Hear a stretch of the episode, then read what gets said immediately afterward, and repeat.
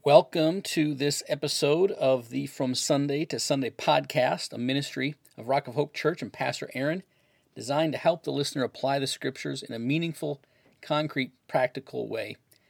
The basis for this content of the episode comes from the weekly preaching passage at Rock of Hope Church and the associated psalm used for the congregational reading, which for the week of Palm Sunday, March 28th, was Luke 19 verses 28 through 40, and Psalm 118. Luke 19, 28 through 40, and Psalm 118.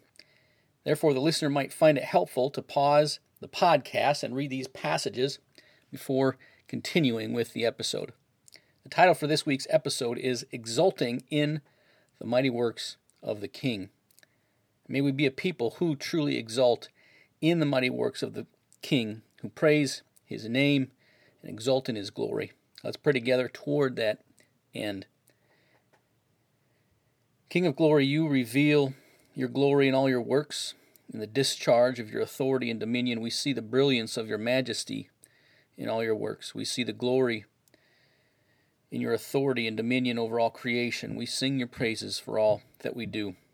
We exult and rejoice for the miraculous work of reconciling sinners to God we are grateful that you grant forgiveness to sinners. We rejoice in your mercy and your steadfast love and your faithfulness. We rejoice in your sufficient provision. Help us to recall all the mighty works accomplished for us, for our benefit, and for your glory. You deserve the praise of all creation. May we give you the honor you deserve as we live and exalt in your name by the power of your indwelling Spirit. Amen. On Sunday, Christians across the scope of the earth celebrated Palm Sunday. We celebrate Palm Sunday because our King once entered Jerusalem to establish his reign.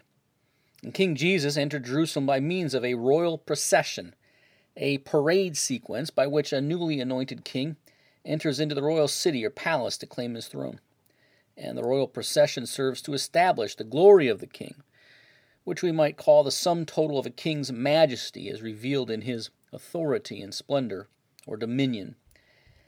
Unlike the royal processions carried out by the kings of the earth, where the organizers take every measure to demonstrate the authority and splendor of the king by lavishly adorning the parade with every possible embellishment, Jesus simply rode in to the King of Kings, the city of kings, to claim his throne by riding on a donkey. Jesus did not need ostentatious pageantry and gaudy accoutrements to make himself known as king. His works declared that he was the Messiah sent by God, and more than that, though not less than the Messiah. But he was the King of kings, the one whose kingdom remained everlasting and whose dominion covered all the created order.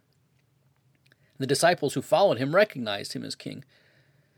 The Apostle Luke records that the whole multitude of the disciples of Jesus began to rejoice and praise God with a loud voice for all the mighty works that they had seen. And this is the scene where they also wave the palm branches. They cry, Hosanna, Hosanna. Blessed be the one who comes in the name of the Lord. Quoting from Psalm 118.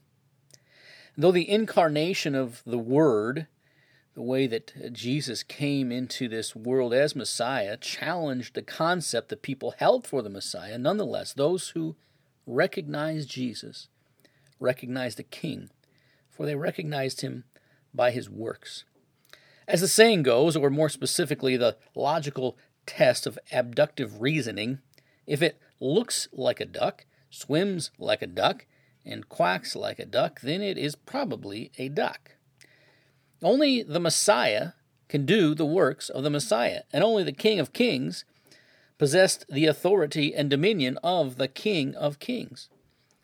In riding on the donkey, Jesus fulfilled the prophet Zechariah's prophecy back in Proph- uh, Zechariah chapter 9, verse 9, that Israel's coming king, who possessed salvation, would come to the people mounted on a donkey.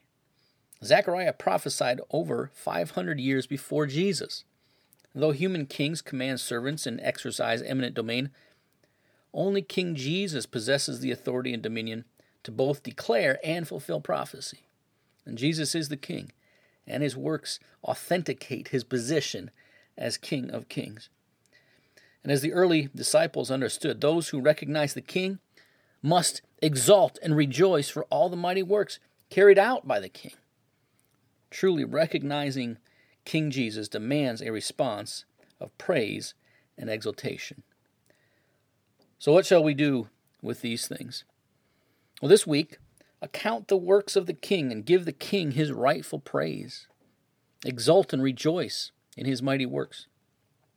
And start in prayer by asking the Lord to give you sight and understanding of his works. And then look around.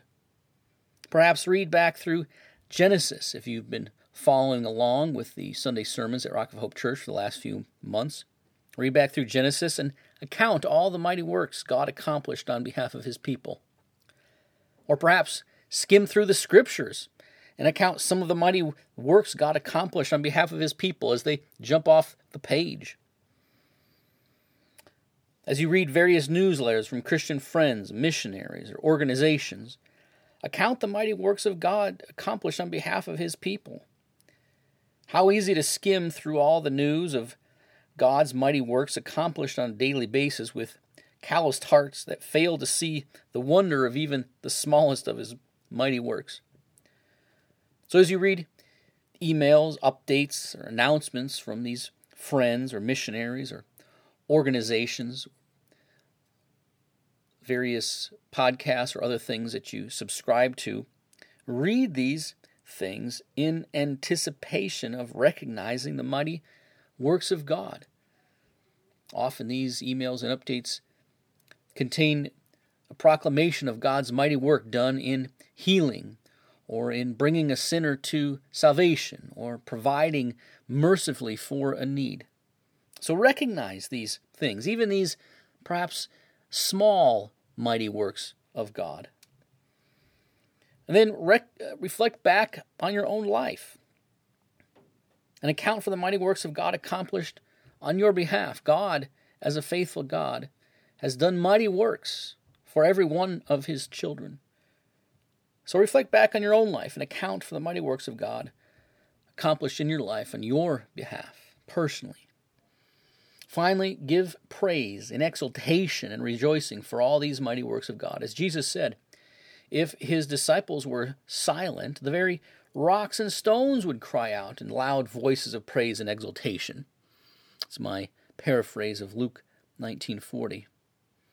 Let us follow the good and appropriate response and example of these early disciples as they praise the King for all his mighty works. In this way, may we be a people who exalt in the glory of the King. Grace and peace